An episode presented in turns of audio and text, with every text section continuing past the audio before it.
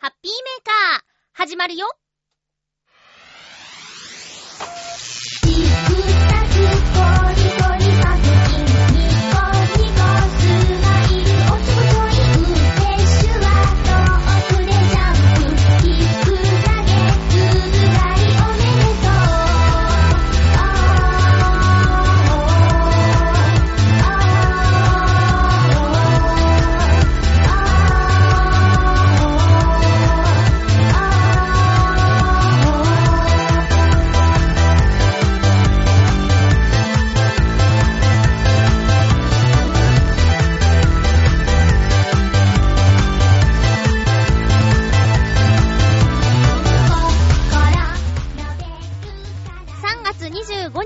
ゆちょのハッピーメーカー。この番組は、ハッピーな時間を一緒に過ごしましょうというコンセプトのもと、ちょわへよ .com のサポートでお届けしております。たくさんお便りが届いています。私も、お知らせと発表があるよ。今日も1時間、最後まで聞いてくださいね。よろしくお願いします。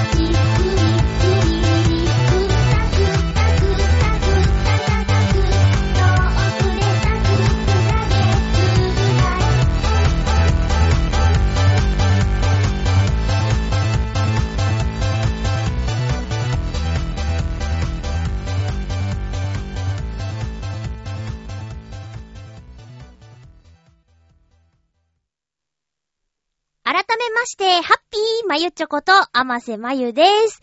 えー、前回の放送でお知らせしました、伊藤良太くんの音楽活動復帰ライブが、21日金曜日に浅草橋にあるボーノボーノというピザ屋さんで行われました。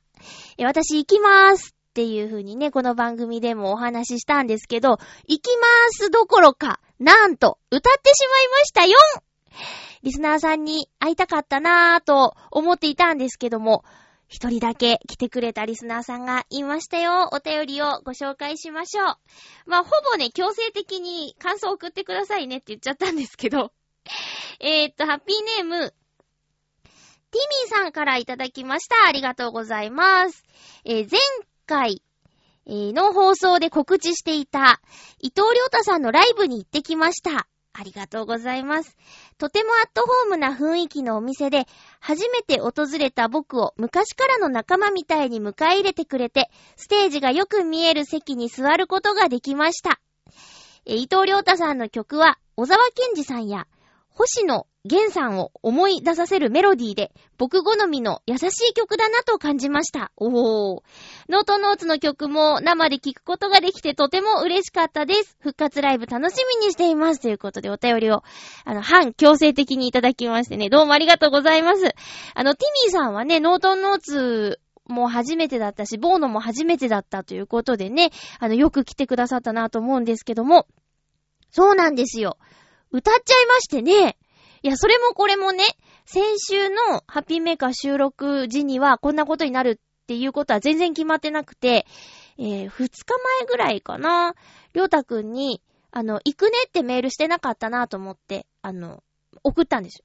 行くねって。そしたら、あ、そっかって、まゆちょ来るなら、やろうよノートノーツって言ってくれて、で、本当って私は歌いたいと思ってたけど、今回は、りょうたくんのね、音楽活動復帰ライブ、じゃんって、そこに私がね、歌ったらなんか違わんかなと思って、自分からはそんなこと言えなかったんだけど、りょうたくんがそう言ってくれたんで、私はもう、はい、喜んでって、やることになりました。で、何を歌おうかなって相談したんですけど、まあ、何でもいいよって言ってくれて。でも、今回は、あの、りょうたくんは資格を取るために学校に通っていて、その学校で知り合った人とかが、お客さんに来る予定だから、じゃあ、もみ色の歌はどうかなって。もみ色の歌っていうのは、えー、同じところで頑張ってた仲間が、それぞれの場所で、あの、もともと目指してたものと違ったとしても、それぞれの生き方で輝いて、えー、たまには同じ場所で再会しようね。その時には当時のように楽しく語り合おうね、みたいな感じの曲なんですけど、その歌はどうかなって、りょうたくんが提案してくれたんで、私ももみ色の歌は好きだし、いいねって言って、もみ色の歌をこう、夜勤の掃除中とかに歌いながらやってたんですよ。でもその中で、あの、ノートノーツの曲を何曲か思い出しながら歌ってたら、あ、なんか、今すごく、アワペースが歌いたいなって思って、えー、アワペースっていう歌は、私とりょうたくんが出会ってこれからノートンノーツでやっていこうぜっていう時に作った曲なんですけど、なんかすごく今アワペースな気分だなと思って、当日の朝なんですけどね、りょうたくんに、あのー、アワペース歌いたいなーって送ったら、おいいよみたいな感じで、OK してくれて。なので、アワペースを歌おうと思ってったら、じゃあ、2曲やろうぜってなって。お、本当にって。で、2曲歌いました。まあ、歌ったんですけどね。あの、当日一発リハですね。あの、会場前に、ちょっと早めに行って、お客さんが来る前に歌ったんですけど、そのボーノのね、マスターのしげさんっていう、あの、ピザ作りのおじちゃんがいるんですけど、その、しげさんが、なんか、前より良くなったねーなんて言ってくれて、ノートノーツは、ボーノでね、ライブを何度かやらせてもらっていたんですよ。その時に、しげさんが、あの、頑張れっていう歌が好きだとか、いろいろ応援してくれて、りょうたくんとしげさんのつながりが結構長いことあって、で、そこに私がちょっと途中からね、あの、仲間入りをした感じになるんですけども、そうなんですよ。で、ノートノーツ応援してくれてて、で、解散してから一回もご挨拶に行けてなかったっていうね、私ちょっとひどいことしてたんですけど、それでも笑顔で迎えてくださって、えー、そんなボーノでですね、あの、やってみたところ、他のお客さんからも、あの、またやったらいいんじゃないっていう声をもらったりとか、あと、りょうたくんの音楽のパートナー、作詞を担当している本ちゃんっていう男の子がいるんですけど、彼も、あの、りょうたと一緒にやったらいいんじゃないのって言ってくれて、いや、私はやりたいと思ってるけどね、みたいなことを話したりしていったんですけど、やっぱ最終的には、りょうたくんの気持ち次第じゃないまあ、私は、ね、なんとか、なんとか歌いたいなとは思ってるんですけどね。で、話した結果ですね、あの、以前のように、ガツガツしないで、お互いのスケジュール、タイミングが合えば、いつでもやりましょうよっていう風に話がまとまりました。つまり、ノートンノーツ、復活でございます。どうもどうも。なのでね、あのー、いつ次のライブをやるかとかはわからないんですけど、私たちはノートンノーツとして、また活動をしましょうということで話がまとまりました。あの、以前はね、まあ、2009年ということで、29から30歳にかけての年ですね。その年はまあ、いろいろありましたよね。チョアヘヨができた年なので、まあ、いろいろありました。まあ、その時にノートンノーツがあったからこそ、えー、ライブができて、リスナーさんとのつながりが切れなかったっていうのがすごく大きいので、りょうたくんには感謝してるんですけど、まあ、一年間活動してみて、その後のことは決めましょうという話し合いのもと生まれたノートノーツなんですけど、やっぱり、あの、土台がしっかりしてないとねっていうこととか、あとは、ちょっとお互いにお互いを思いやれてなかった面もあり、うん、当時はね。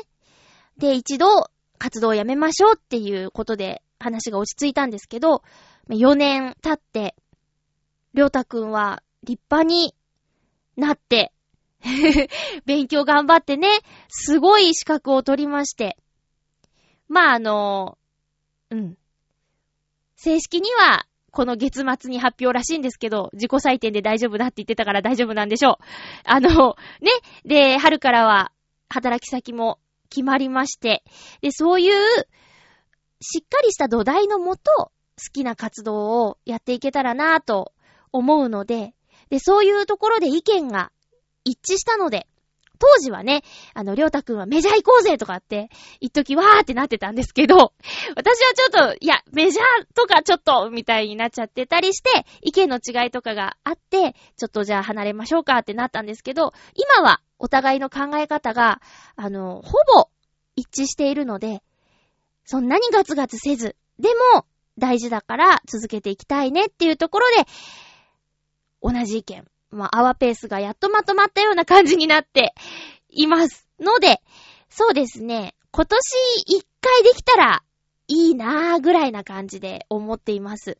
やっぱりね、働き始めて仕事慣れるまで大変だろうし、あのー、始まらないとわからないことだってあるだろうから、そこは私もね、せかしたりせず、もう演奏してくれるりょうたくんがいないと私は歌えないので、そこはもう彼のペースにお任せで、私はいつでも出動できるように、詩を書いたりとか、歌の練習したりとか、そういうことで、えー、整えていこうかなと思っています。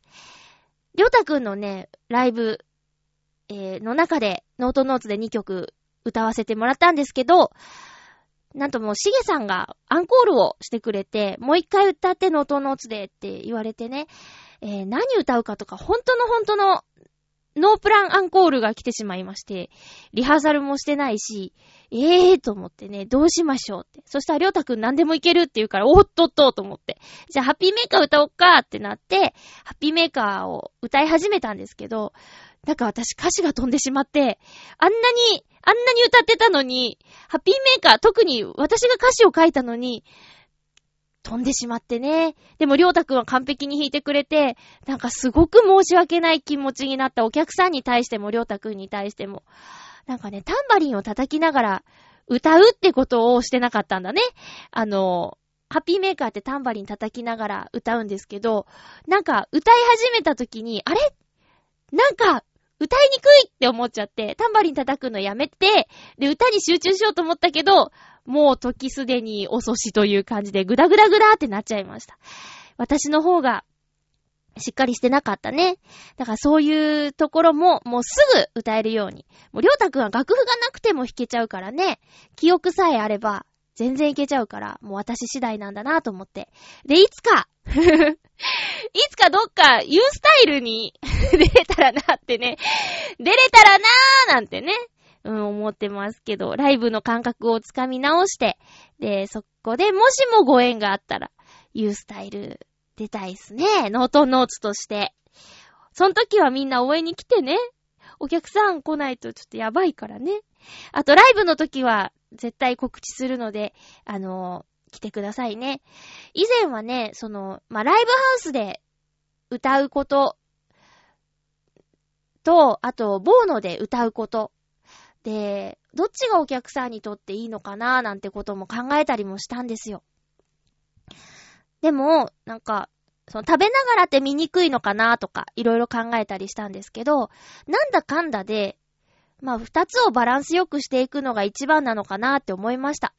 ライブハウスで歌うことの良さは、やっぱり音とか、その音楽を聴くために作られた場所っていう意味で、えー、いい、いい面があるよね。ライブハウスって。でも、ボーノの良さって、さっきもティミーさんが書いてくれていたんですけど、アットホームさなんですよ。で、やっぱり音楽を聴くための空間ではないので、それがメインではないので、えー、ちょっと聞きづらかったり見えづらかったりもするじゃないですか。席によっては。だからね、もしかしたらお客さんにとってどうなのかななんて考えてたんだけど、でも、そう、ボーノの良さは、歌い終わってから、そのままその場でおしゃべりができることなんだよね。だからいつかだってさ、みんなが私の誕生日をサプライズでケーキとかね、持ち込んで祝ってくれたりしたでしょ？ああいうことってライブハウスじゃできないじゃないですか。終わったらもう出てってくださいみたいになっちゃうし、あんまりゆっくりおしゃべりもできないけど、ボーノだったら、ライブが終わって、ご飯食べながらとか飲みながら、普段ね、あまり喋れないけど、そこで交流ができたりね。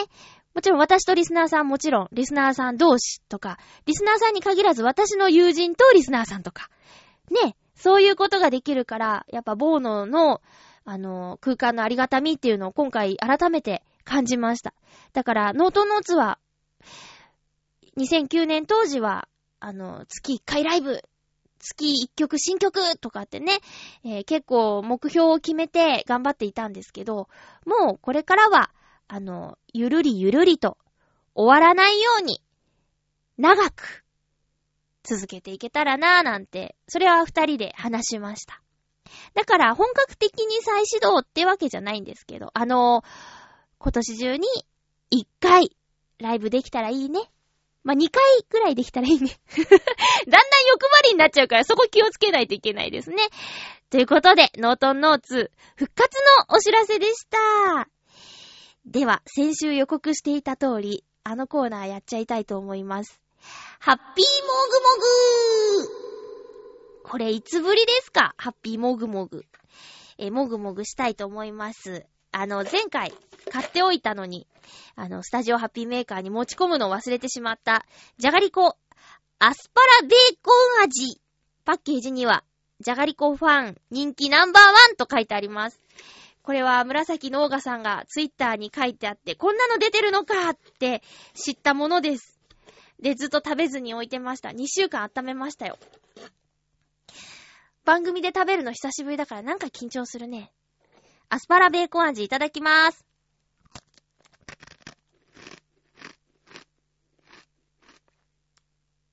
うん。おいしい。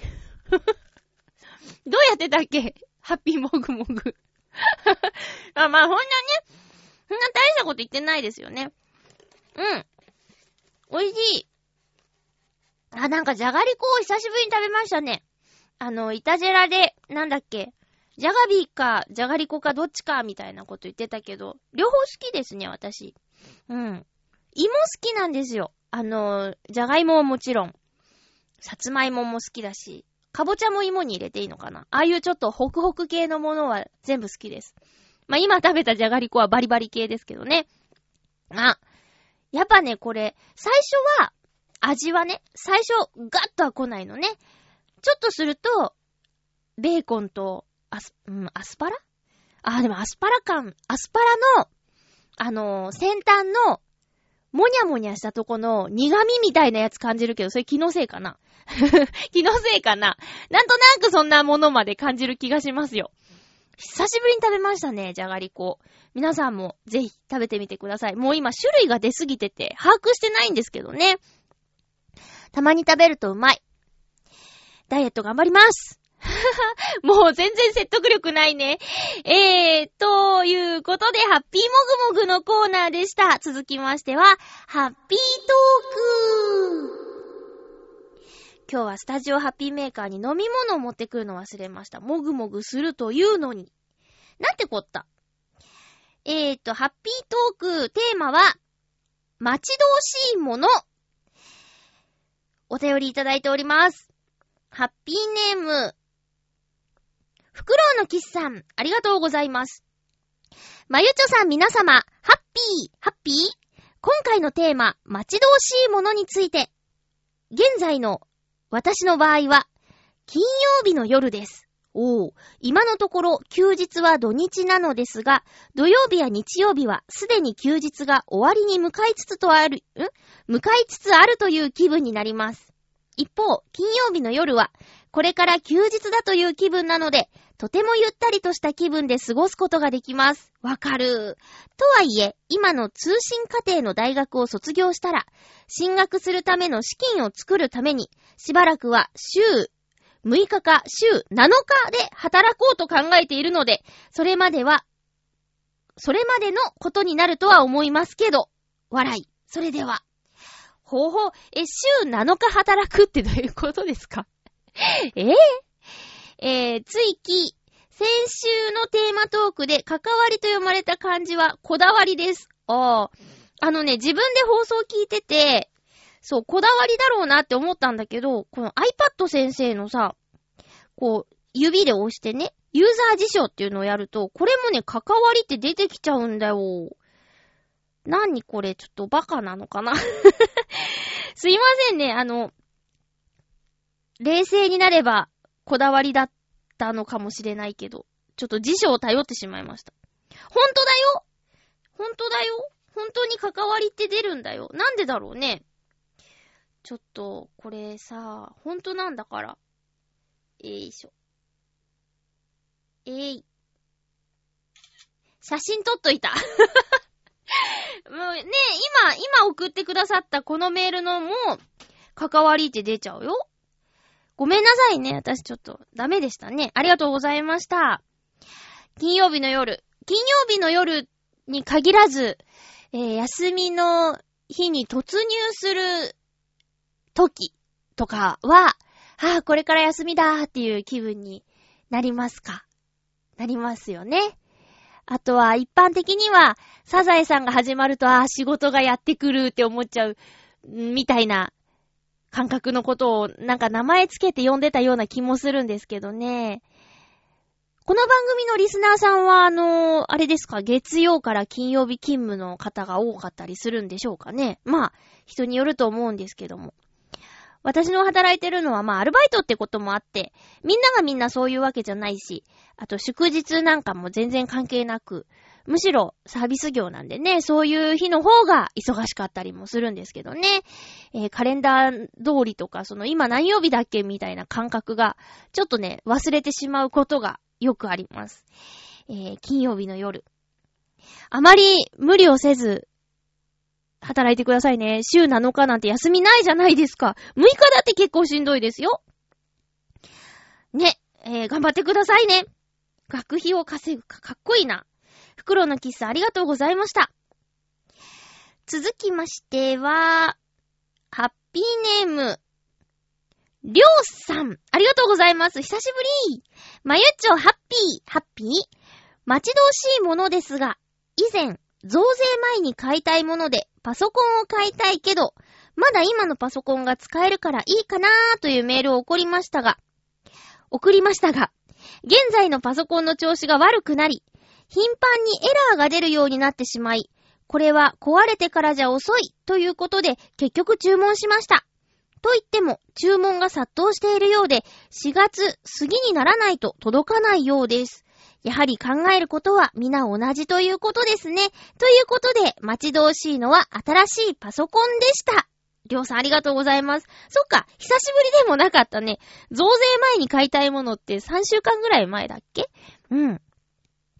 そうか、調子悪くなっちゃったんだ。まあ、タイミングがいいっちゃいいのかな？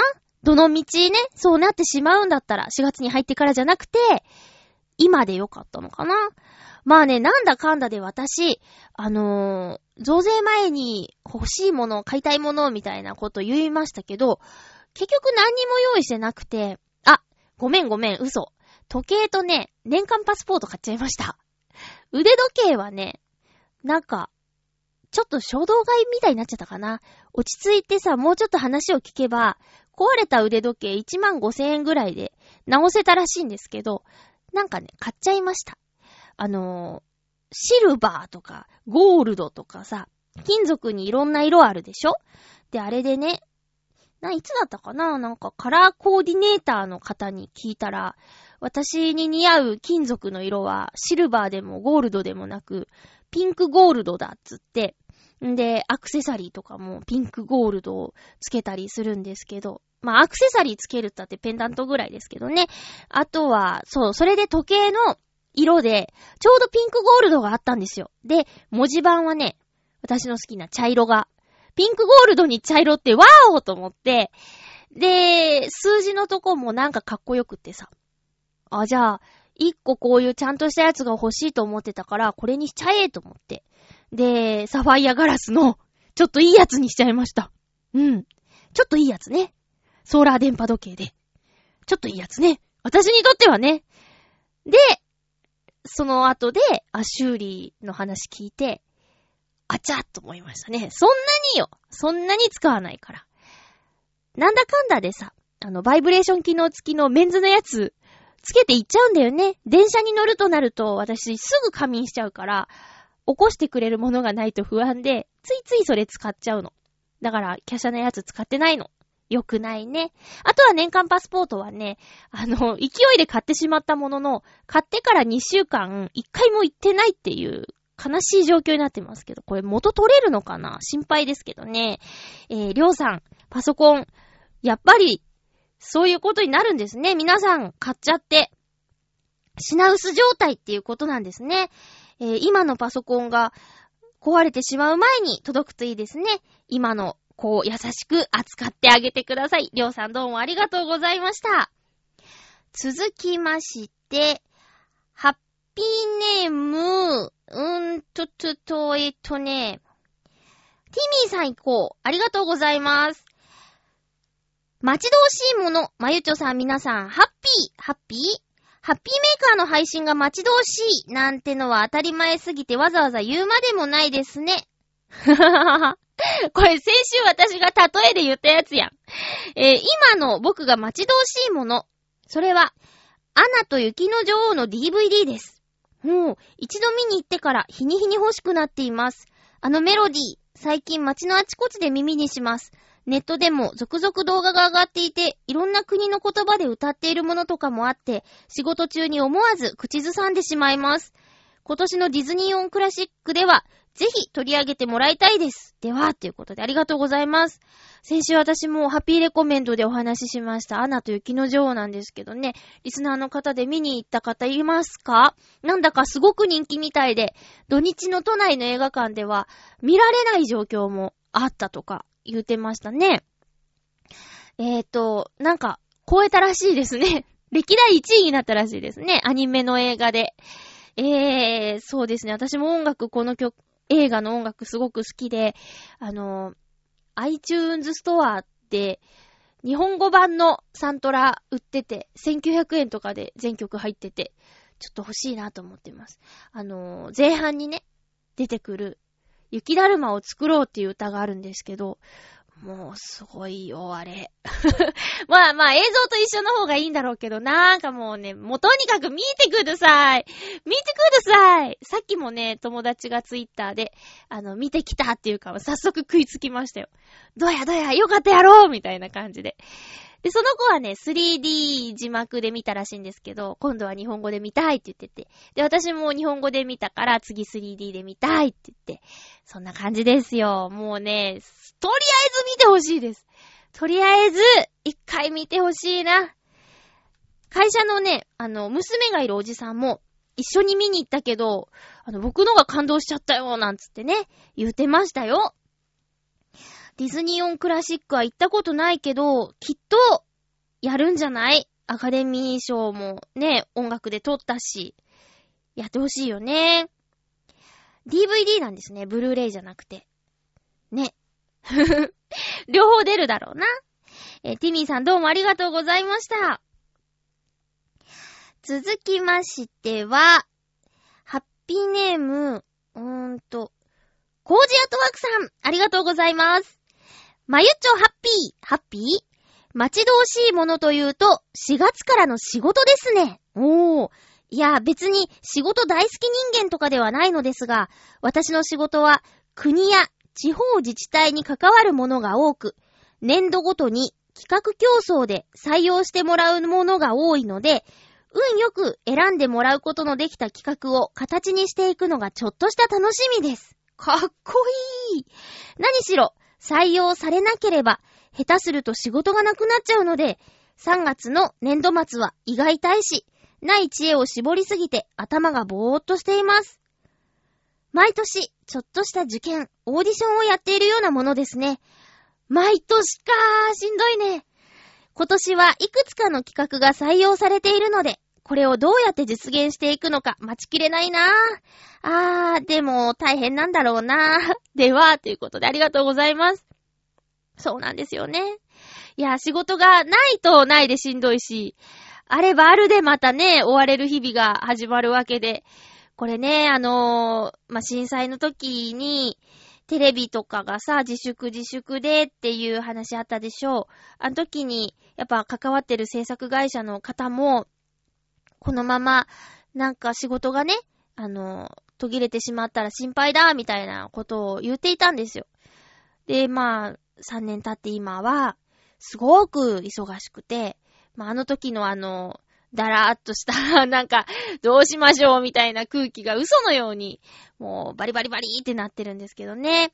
だからもう、ないものをねだりというか、これがない時あれが不安になって、みたいなことは、どんなことでもありますよね。コージアットワークさんも体に気をつけて、お仕事頑張ってください。なんだかんだでやっぱりお仕事がないよりはある方が幸せですよね。しかもこんな、ね、ビッグプロジェクトというか、なんだろう、私にとってはね、この言葉を聞いただけで、おーって、おーって思うんですよ。今度ね、猫ザネコーヒー店でお会いできた時には、ちょっと具体的に色々と聞かせていただきたいな、なんてね、思います。コージアトワークさん、ありがとうございます。ということで、えー、コーナー宛てのお便りは以上かな待ち遠しいもの。えー、っとね、私はね、えー、待ち遠しいもの。さっきもちょっとお話ししたんですけど、あの、東京ディズニーランドと東京ディズニーシーの共通の年間パスポートをね、買ってしまったんですよ。締めて8万円、8万円。まあ、16回行けば、16回、15、14、15、16ぐらい行けば元が取れるんですけど、うーん、まあ、買った理由はね、周りに、この年間パスポートを持っている子がどーっと増えたっていうことと、あとは、そうですね、30周年のデザインがすごく良かったっていうことと、まあいろいろあるんですけど、その中の一つに、えー、シンデレラ城を使ったプロジェクションマッピングのショーがね、2014年5月29日から始まるということで、これね、多分、私プロジェクションマッピング何箇所かで見たんですけど、すごいんですよね、プロジェクションマッピングって。あの、メガネつけないでも 3D でポーンって出てくるようなやつよ。見たことありますか？テレビのニュースとかでチラッと見たことある方もいると思うんですけど、やっぱり生で見るとね、全然違いますよ。そのプロジェクションマッピング。まあ、どんなものかというと、プロジェクションマッピングはどんなものかというと、建物をスクリーンの代わりにして、そこに光で映像を映し出すんですけど、それが、なぜだか立体的に見えたりだとか、くぼんで見えたりだとか、不思議な映像のショーなんですけどもね。それを、シンデレラ城を使ってやるということなんですよ。で、これがね、あの、多分、一回見ただけじゃ満足できないし、すごく混んじゃってよく見えないだろうし、みたいなことで何度も行きたいだろうなーっていうのもありまして。だから私の年間パスポート活用はこれからが本番なんですよ。まあ、そうですね。待ち遠しいものと言ったら、ディズニーランドのプロジェクションマッピングのショーですね。えー、です。なんだか今回のイタジェラで、ヨシオンさんが横浜でプロジェクションマッピング見てきたって言ってたけど、ヨシオンさんも良かったって言ってたもんね。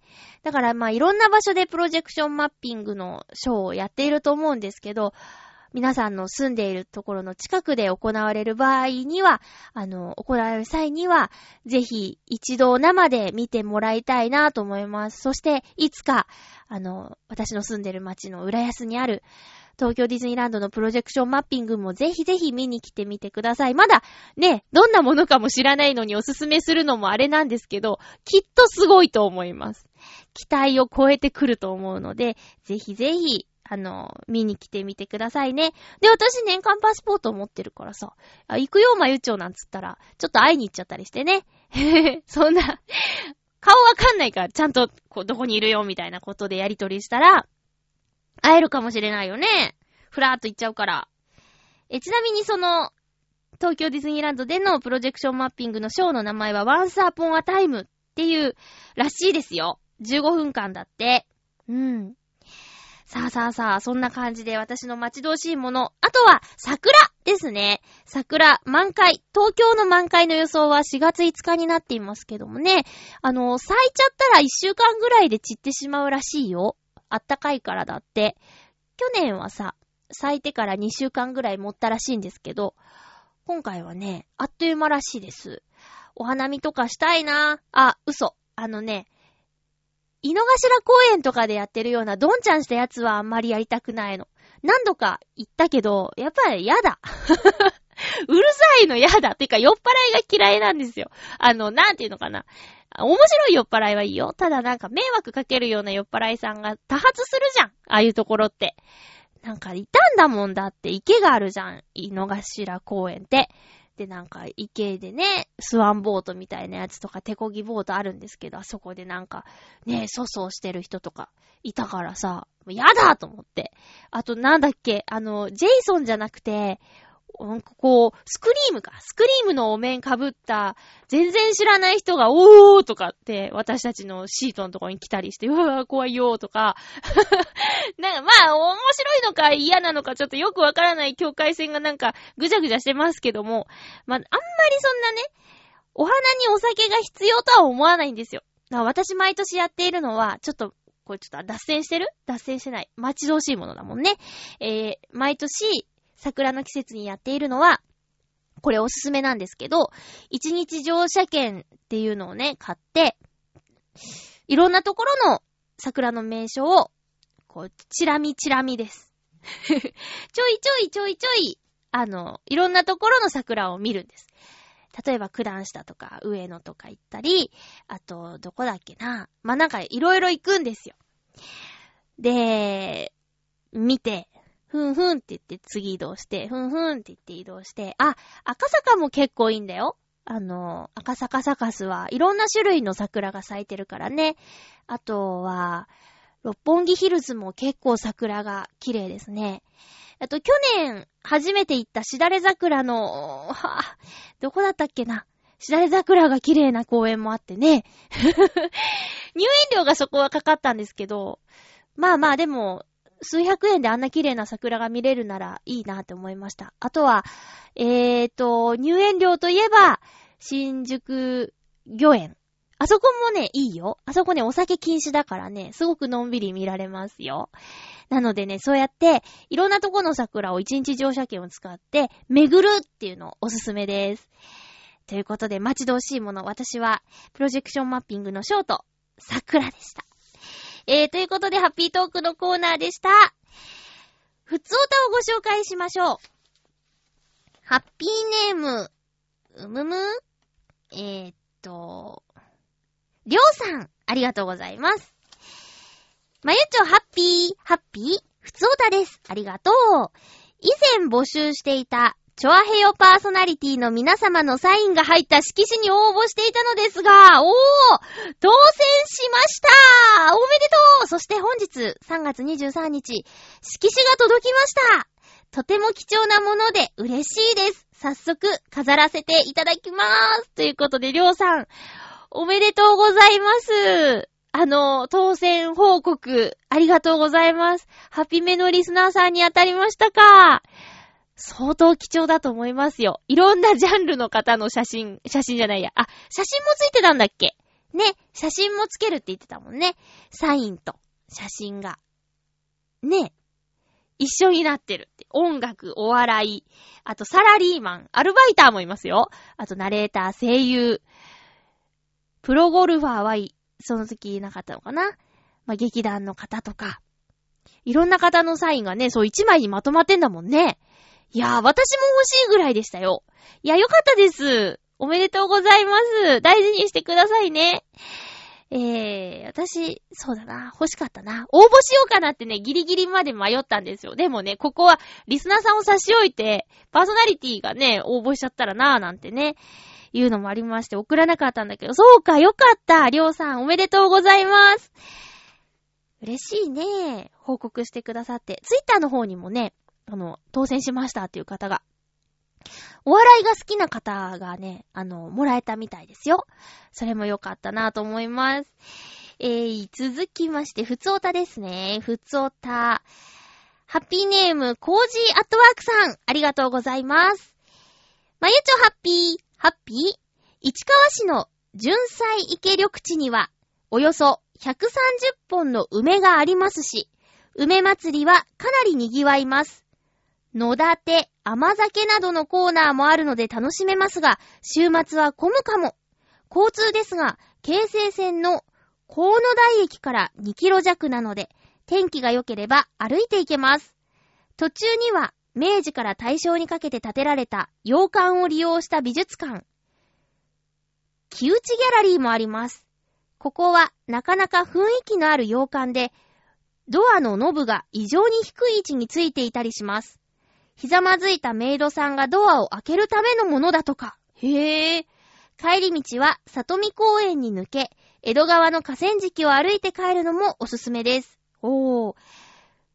河野台のママ川周辺には、桜の名所ですし、高台にある愚宝寺の境内には、巨大なしだれ桜、不正姫桜もあるので、土地勘を作っておくといいかもしれませんね。ちなみに、純菜は、淡白な味とツルツルした舌触りで、初夏の風物詩となっていますが、関西で純粋な人というと、何を考えているのかよくわからない人という悪口になっちゃうので要注意です。では、そうなんだ。豆知識。ありがとうございます。まあ、身振り手振りでね、日本と海外で違うくて、トラブルになっちゃうみたいな話もありますけど、日本の中の言葉でもそういう違いがあるんですね。純粋な人。まあ、純粋な人っていうのをあえて使ったりはしないだろうけど、でもそうなんだ。なんでだろう。ツルツル。味とツルツル。うーん。何を考えてるのかよくわからない人。へえ、面白いですね。純粋の純粋の純粋な人なのかなあれ？何？あの、あ、うん？その食べ物と同じ意味の、純、意味の？同じ純菜、あ？ちょっとよくわからなくなってしまいました。てへへ。すいません。へえ、あ、えっ、ー、とね、ママ側はね、ママ側はなんか行ったことあるよ。えっ、ー、と、えっ、ー、とね、相田光夫ギャラリーサロンドグランパっていうのがママ側から近くにあるんだよ。で、パンが美味しいんだよね。なんか、なんかの番組でね、紹介して、で、行ってみようみたいな感じで、行ったことあるんですよ。ママ側。うん。そうか、あのあたりか。洋館。なんか見たことある気がするな。他にもあるのかな、洋館って。もし一個だけだったら、見たことあるよ、洋館。でもドアノブの位置まで見てなかった。そっか。やっぱりね、スルーしちゃいけないね。何がどうだっていうことをね、こう考えたり感じたりしないといけないもんですね。へえ、結局まだ行けてないんですよ。このまま行けないかも。行けるかな京成線河野台。京成線。うーん。ピンとこないけど、まあ、でもね、あの、ナビタイム先生に聞けばわかるかなって思うので、行きたいですね。ちょうどね、火曜、水曜と、時間があるんだな。うん。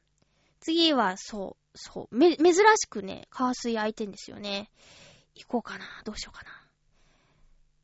ありがとうございます。いろいろとこう、お散歩コースが書かれてて、調べてみようと思います。ありがとうございました。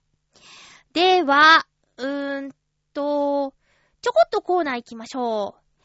ハッピーレコメンドハッピーレコメンド宛てにお便りいただいております。ハッピーネーム、北野大熊さんです。ありがとうございます。こんばんは。うん、こんばんは。北野大熊です。どうも。なんでハッピーって言ってくれないの？えー、映画の話ですが、賢そうな映画って何ですか？あ、先週私が言いましたね。賢そうな映画。僕は頭悪そうな映画を優先的に見ています。へえ。頭悪そうな映画って何ですか？逆に、質問返し。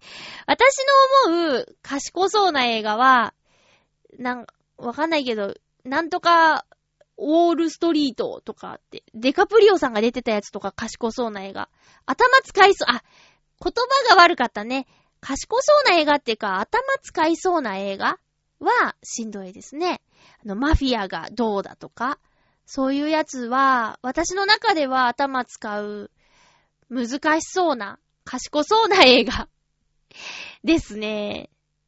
んだから、マフィアやギャングや取引だ、なんだ、みたいなやつは、ちょっとしんどいかな。法廷ものとか。そういうのは頭使う賢そうな映画になりますね。見れば面白いんだろうけど、相当シャキーッとしてる時じゃないと、寝る自信がありますね。そういう意味で、そういう意味ですよ。えー、アメイジングスパイダーマンは、前作の設定などをリセットして、えぇ、ー、一からやり直す、リブート作品です。そうなの？つまり、ベンおじさんの剣からやり直しなので、旧シリーズを見ていれば、アメイジングスパイダーマン一作目は、正直、パッとしませんでした。ほー。いやいや、あのね、アメイジングスパイダーマン2を劇場で見たいって先週言ったんですけど、で、レンタルショップに行ったんですよ。そしたらね、なくて、で、ないはずないじゃん。こんなにだってね、新作公開前なのに。で、ないとしたら、全部できっちゃってるとか。でも全部できっちゃってるとしても、パッケージは置いてあるじゃないですか。なくて、で、ちゃんと探したよ。めちゃめちゃ探したよ。で、お店の人に、あの、アメージングスパイダーマンって置いてますかって聞いたら、あ、うちでの取り扱いないんですよって言われて、どういうことと思って。どういうことやねんって、ツイッターでね、ないんだってって書いたら、北の大熊さんが教えてくれたんだけど、あの、アメージングスパイダーマンは、あの、ツタヤオンリーだそうですよ、みたいなことを教えてくださって、何それみたいなね。もういい見ませんってなっちゃった。そんな、そんなさ、商売の仕方ある？みたいな。なんか、ずるいっていうか、まあね、メインがツタヤな方にはどうでもいい話なんですけど、いや、浦安駅の近くってツタヤないのよ。だからさ、浦安駅を使っている人は多分ゲオの人が多いと思うんですけど、ツタヤないんですよね。新浦安にはあるけど、浦安周辺ないんですよ。ねえ、だからさ、ツタヤのカード作ってまでっていうのちょっとあって、と、あと、なんかそういうね、こう、囲い込み作戦みたいなやつがなんか気に入らないっすね、みたいな。だから、もういい。しかも、このリブート作品っていうのも、なんだかなーって感じだから、とりあえずは見ません。うん。見ないことにしちゃった。北野熊さんどうもありがとうございました。なんかちょっと興奮しちゃいましたね。ということで、えー、ハッピーレコメンドはあなたのおすすめのもの、あれこれ、映画に限らずね、あのー、募集してますので、よろしくお願いいたします。えーと、んーと、あれれあったあった。いろいろと話したいことをメモってたんですけど、あのー、週末、土曜日、えっ、ー、とね、防火展っていうのを見てきました。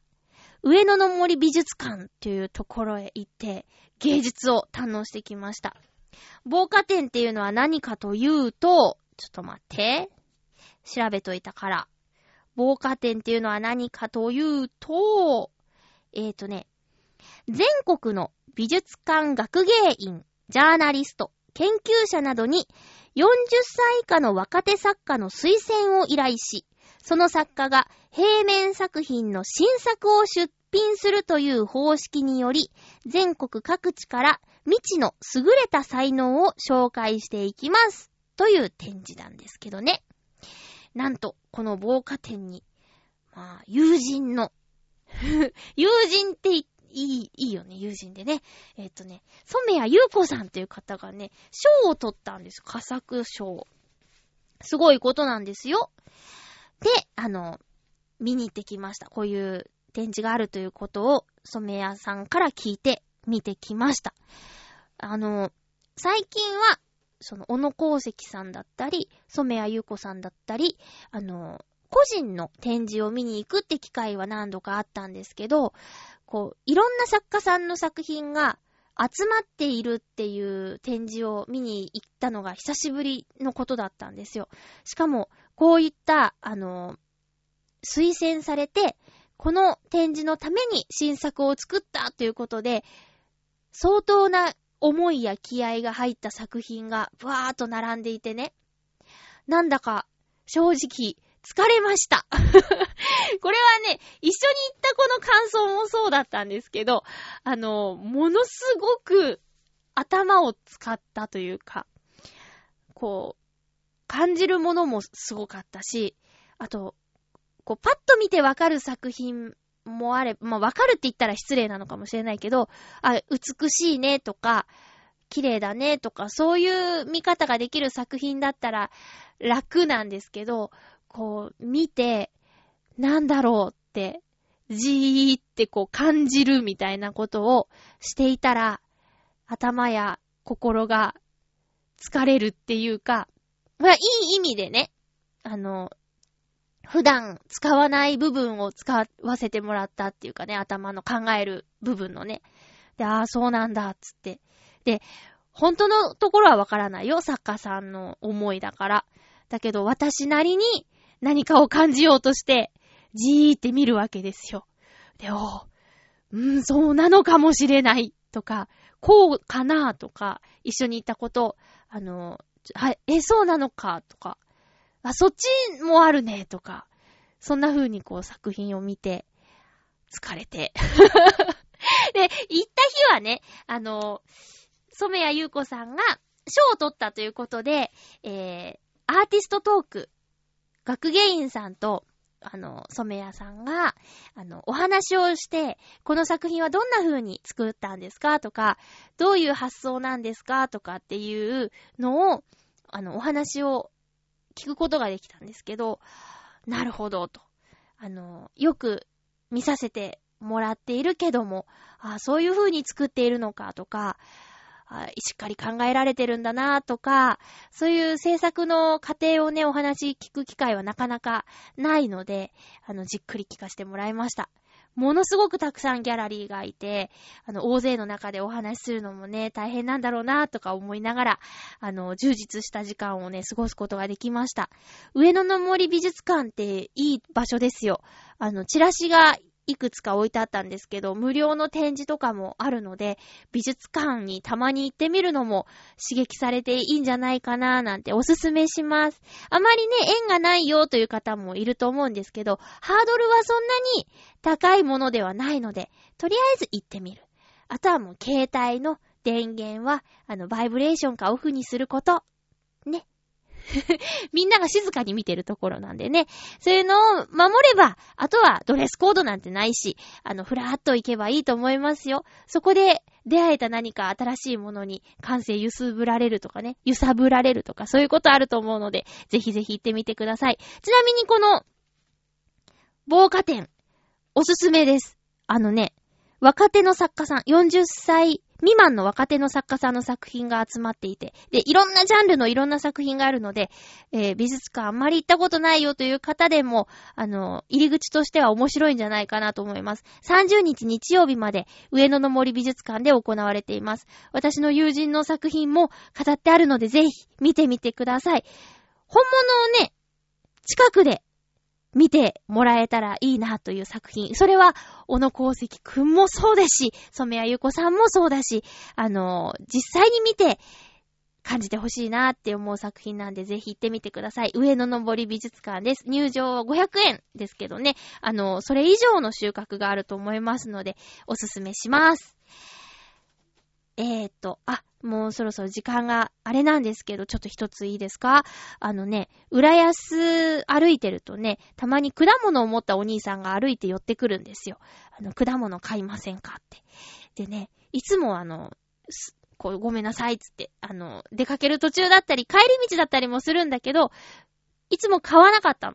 だけどね、その日はバス待ちしてたらお兄さんがやってきて、あの、果物買いませんかって来て、で、話聞いちゃったんだよね。なんかその日は心に余裕があったのかな？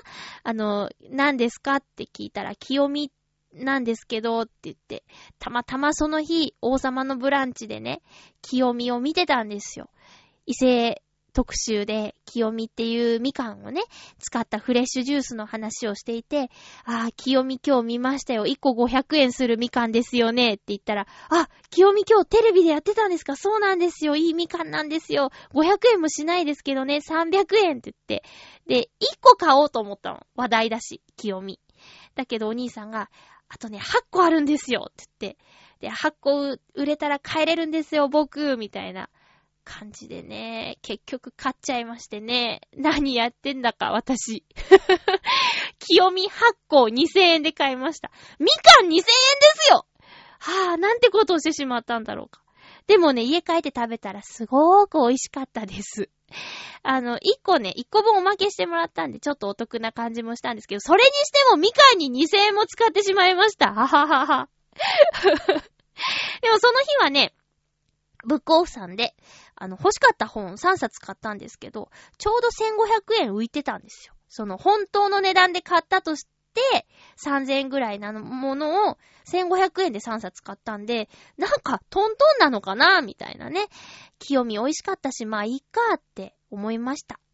えー、ということで、えーと、他にもちょっとね、話したいことはあったんですが、えー、またにしたいと思います。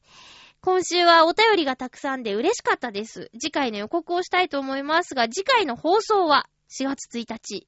収録は3月30日です。テーマは、うーん、春といえば、〇〇。あなたにとって春といえば何ですか？教えてください。